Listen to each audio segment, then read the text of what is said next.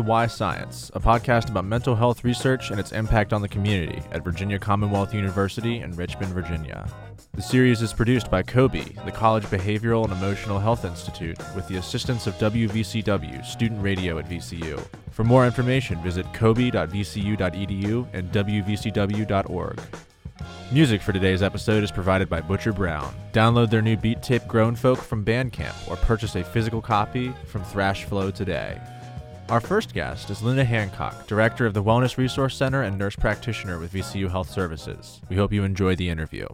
We're in the studio right now with uh, Linda Hancock, the Director of the Wellness Resource Center. First of all, could you tell us a little bit about the work that you do with VCU? I have the greatest job at VCU because I get to do two things. I work at the Student Health Clinic 20 hours a week, and I get to be at the Wellness Resource Center 20 hours a week. So, whatever I see that are issues for students in the clinic, I can go out and try to prevent or reshape our community so that we have less problems. And and so I got here.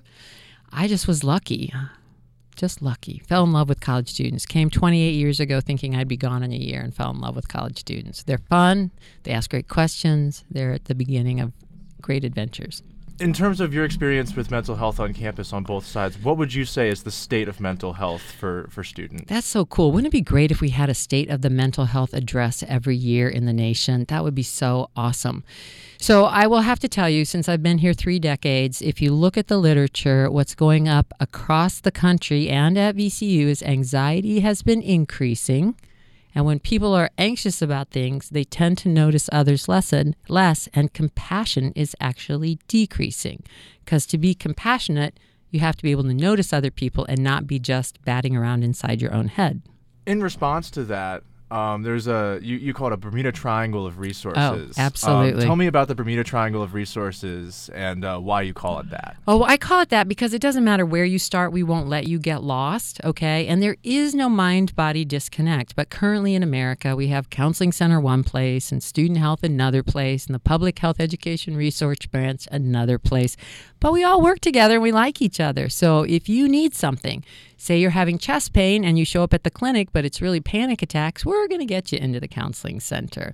And we're going to try to educate you while you sit in the bathroom and pee. So tell us about that. Uh, That's a Oh. project that you do with the Wellness Resource Center. I love the Stall Seat Journal because actually students are so busy, but the one place they will actually sit and read is in the John. So the Stall Seat Journal is in 1,300 bathrooms at VCU. So if you're peeing someplace and you don't see it, find a new place to go.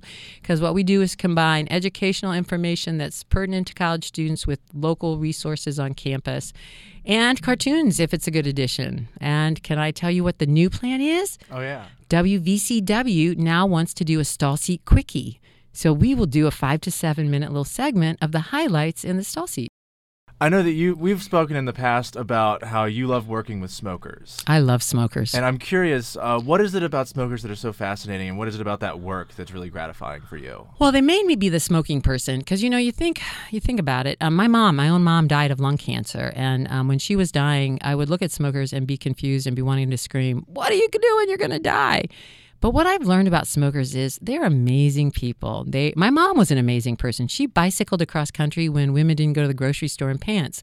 So many smokers are either that outgoing, you know, social kind of person I like, or they're a little kind of inwardly compulsive. And I like to work with those people because they get stuff done.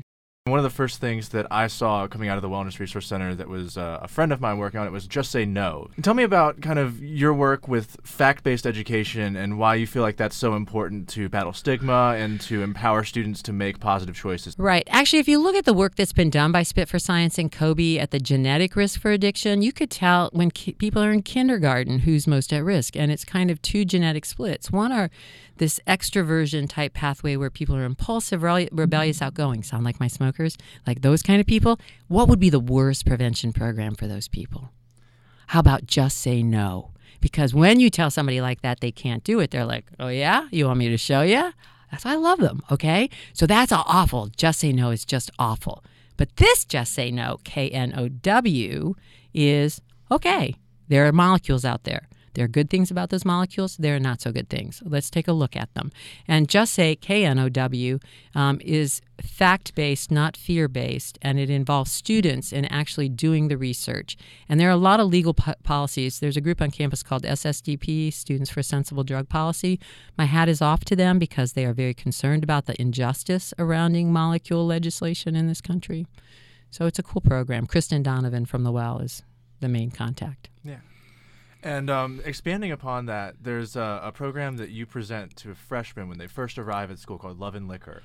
That's also very much so a, a fact-based education seminar, but it's it's wrapped in, in comedy and it's it's a, it's a really wonderful thing to introduce the students to and to break through any stigma that may be coming into college. Um, talk to me about why it's important to catch them when they first get here and what your goals are with Love and Liquor.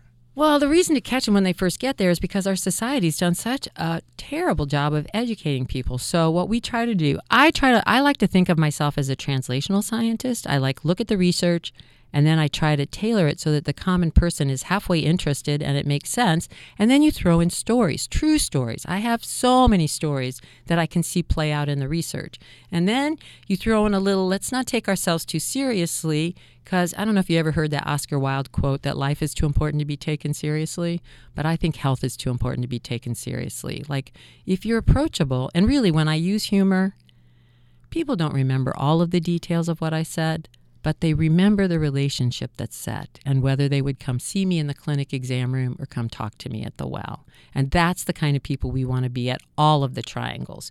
We want to be approachable, friendly, non judgmental, help you figure out what best helps you. With Love and Liquor, there's a clicker portion where you are specifically addressing social norms theory. And See, can you explain that to me? Yeah, sort of that's my area of research. Okay, so that's my area of research. Perception is not reality. And so when you look at college students or see what's in the media about them, it all portrays college students as doing everything. They all jump into bed with everybody, they all smoke dope, they all drink too much. And you know, not everybody does everything. So what the clickers do is I get to seriously ask students, "So, what do you think everybody, all the 400 people in this room do? What do you do?" And they get to see in live time that their perceptions don't match up with reality. Most people are actually healthier than you think. They care about themselves and their friends. They take steps not to get hurt. I could tell you tons of stories of strategies students use to stay healthy. I can't put them all in the stall seat, but I could tell you some stories. Well, yeah. If there's anything in particular that's coming to your mind right now. Oh yeah, there's this one time. I so I was talking to this group in business school, and I was like, "So I know you guys like to go out and have a good time, but I also know you like to get home safe. So how do you do it?" So this one guy said, "You really want to know?" I'm like, "Yeah." He said, "Okay. Well, the underage guy drinks before we go out. We drive him to the bar. He sobers up the, at the bar. He drives us home." Which shows to me that while they're taking some risks with the law, they don't want to be killed. They want to have a good time and that you know they seriously care about each other. Now I can't turn that into a campaign, right? Yeah. But it just shows me there's tons of others. I have another one I call the pink clutch story. Have you heard that one? No, I haven't. So I talked because you know students will blow you off. So I was you know I do love and liquor. This one lady, she's like, Linda, you're like the Jonathan the juggler of my college career. So like I would show up at these classes and do love and liquor. And so for the first two years, she kind of blew me off as this funny lady, but I didn't really know what I was talking about. And then her grades weren't so good, and she really wanted to get into dental school. And she's like, well, let me think. This lady's always talking about strategies. So what she would do, she's real cute. She would go down to the bottom when she was 21, and all these guys would buy her drinks, and she would end up blacking out and wasn't doing well in school. So she had this little pink clutch, and you know they don't check clutches because they think women just have tampons in their clutches. But she had a little flask that had three to four drinks in it. She would go, she would buy a diet coke, she would go to the bathroom, spike her own drink. She had four by the end of the night. She'd get home safe. She wouldn't black out, and she is doing really well in dental school. One of the things that COBE does is connect researchers and staff members and faculty and students all across campus. And I'm curious, um, what kind of research is happening at VCU that really gets you excited about ways that you can improve mental health outcomes for students? Actually, the entire VCU Spit for Science survey gets me excited. The researchers have taught me so much. So, um, particularly looking at what factors predict college student success and what we can adjust. So, like I told you, there's um, introversion, extroversion, and the other one is biological response to alcohol. Not everybody metabolizes alcohol the same way. So when you te- talk to students and they can see their lived reality in the research, So I, I taught so biological low and high response is research by Mike, Marc Schuckit, and it's in those, those questions are embedded in Spit for Science. So if you think back to the very first time you drank, if it took not much, one half drink to get high, you're what we call a high responder. You know, you drink a half a drink, you're like, oh my God, I'm so drunk. Those people are lowest risk for being addicted because they can't metabolize the molecule. If the first time you drank, first five times you drank, you could consume a lot, you're way higher risk for addiction just because you can, you don't feel it, so you're going to drink more. And if you have a family history of addiction, you're three to four times more likely to get addicted, 40% more likely. If you have a family history and you're a biological low responder, your risk of being an alcoholic is 60%. That's not because you're a bad, evil, wicked person. That's just an unfair genetic roll of the dice. So that's what I love about it. Because if you can talk to students and they see their family history and their own biological response, they resonate with that truth so much better than just say NOW, because you just teach nothing. One of the things that you've stressed in a lot of your presentations around campus is mindfulness. Yes. And I'm curious to hear uh, just generally about your experiences with mindfulness and how you practice mindfulness, and also some of your experiences with teaching that and incorporating that into your lectures. Okay, so mindfulness is being present where you really are. And if you look at the way our culture's developed over the last dozen of decades or so, we uh, moved out of the fields. We don't listen to the birds in the trees or feel the breeze on our face. We don't exercise all day long. We're never really where we are. And now, with all the social media, and you're never really where you are. And so things are getting worse. So, mindfulness is really this huge aha when people find out that you are not your thoughts. You are the awareness that can notice your thoughts, and you have choices about letting them go and being where you are. And so it's life changing. When I was in college and somebody did a mindfulness meditation with me, I was like, oh, that's a bunch of crap. I'm not going to do that. And I walked away for it from a couple decades until I realized that emotions and thoughts are just neuropeptides. They are reflexively made. You know, if you're startled, you'll, you know, if you fail a test, I bet I could predict what your little automatic negative thoughts, neuropeptide, they'll be like, you're a loser, you're never going to pass this class, you're going to fail out of school, you're going to live under a bridge. None of those are rational. They're automatic. They are not you, and you can be taught to identify and let them go. So, mindfulness brings people back to really where they are. Not all the baggage from the past, not all the fears of the future, right where you are, which is the only place you can live. But the trouble with mindfulness is it needs to be practiced. It's a skill. And I'm pretty much convinced you it's not taught, it's caught. You have to practice and be around like-minded people.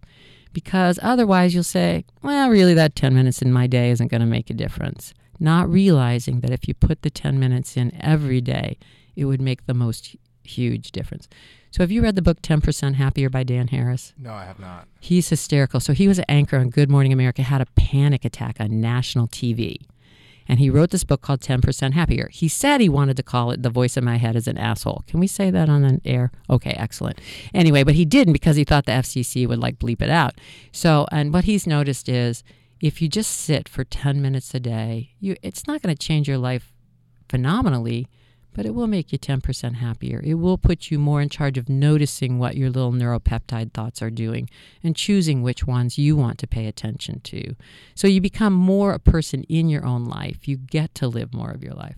But it's skills based. So I like to practice with everything. In fact, this fall, when we do the new freshman at Love and Liquor, we'll do a mindfulness based exercise too. I'm hoping it'll be infused into as many classrooms as possible. I hope professors start practicing it and students start practicing it. If you had an opportunity to speak to all of the students at VCU and give them one uh, piece of advice or one tip Ooh. that would teach them about self care or about improving their mental health or just trying to make it through that one really awful week of exams or tests, you know, what would you tell them? Okay, well, it would be the Oscar Wilde um, get a grip and, you know, don't take yourself too seriously. Everything in life is pretty much a do over, okay? And it's all about learning skills. And what I try to teach my students is um, you weren't born knowing how to be in relationships, you weren't born knowing how to deal with the death of a loved one or, you know, be majorly stressed out. But those are all skills you can learn. And they're also like shoes like you try stuff on, you see if it fits. I actually don't do breath meditation as much as I do something called centering prayer, which works for me better. And I kind of mix the two. But I had to try on some shoes to figure out what worked for me. So get trying on some shoes. VCU's got cool ones. Is there anything else in particular that you'd like to add about you know students, about your experience, or, or anything like that related to? Uh, How about just a big fat thank you to all the faculty members, students, um, and staff, and especially people like you, Craig, who make being at VCU just really an awesome place to be. Thanks again to Linda Hancock for joining us on our first episode. Our final segment of each episode will feature mindful music, an opportunity to clear your head and be present, guided by the sounds of local artists from Richmond and VCU. Today's mindful music is Lay It Back by Butcher Brown. Thanks for listening and stay tuned for our second episode coming soon.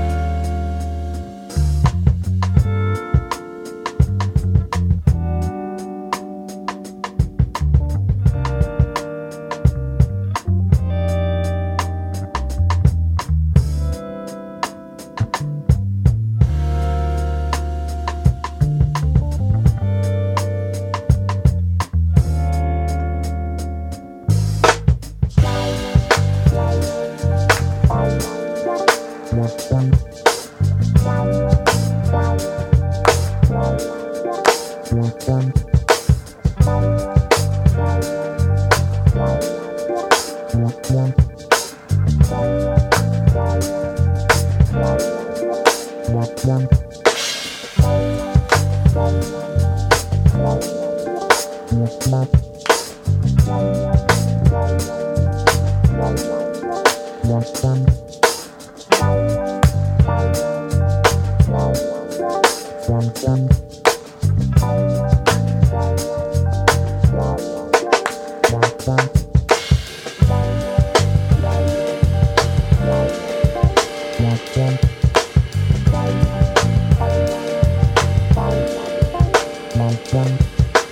Bye.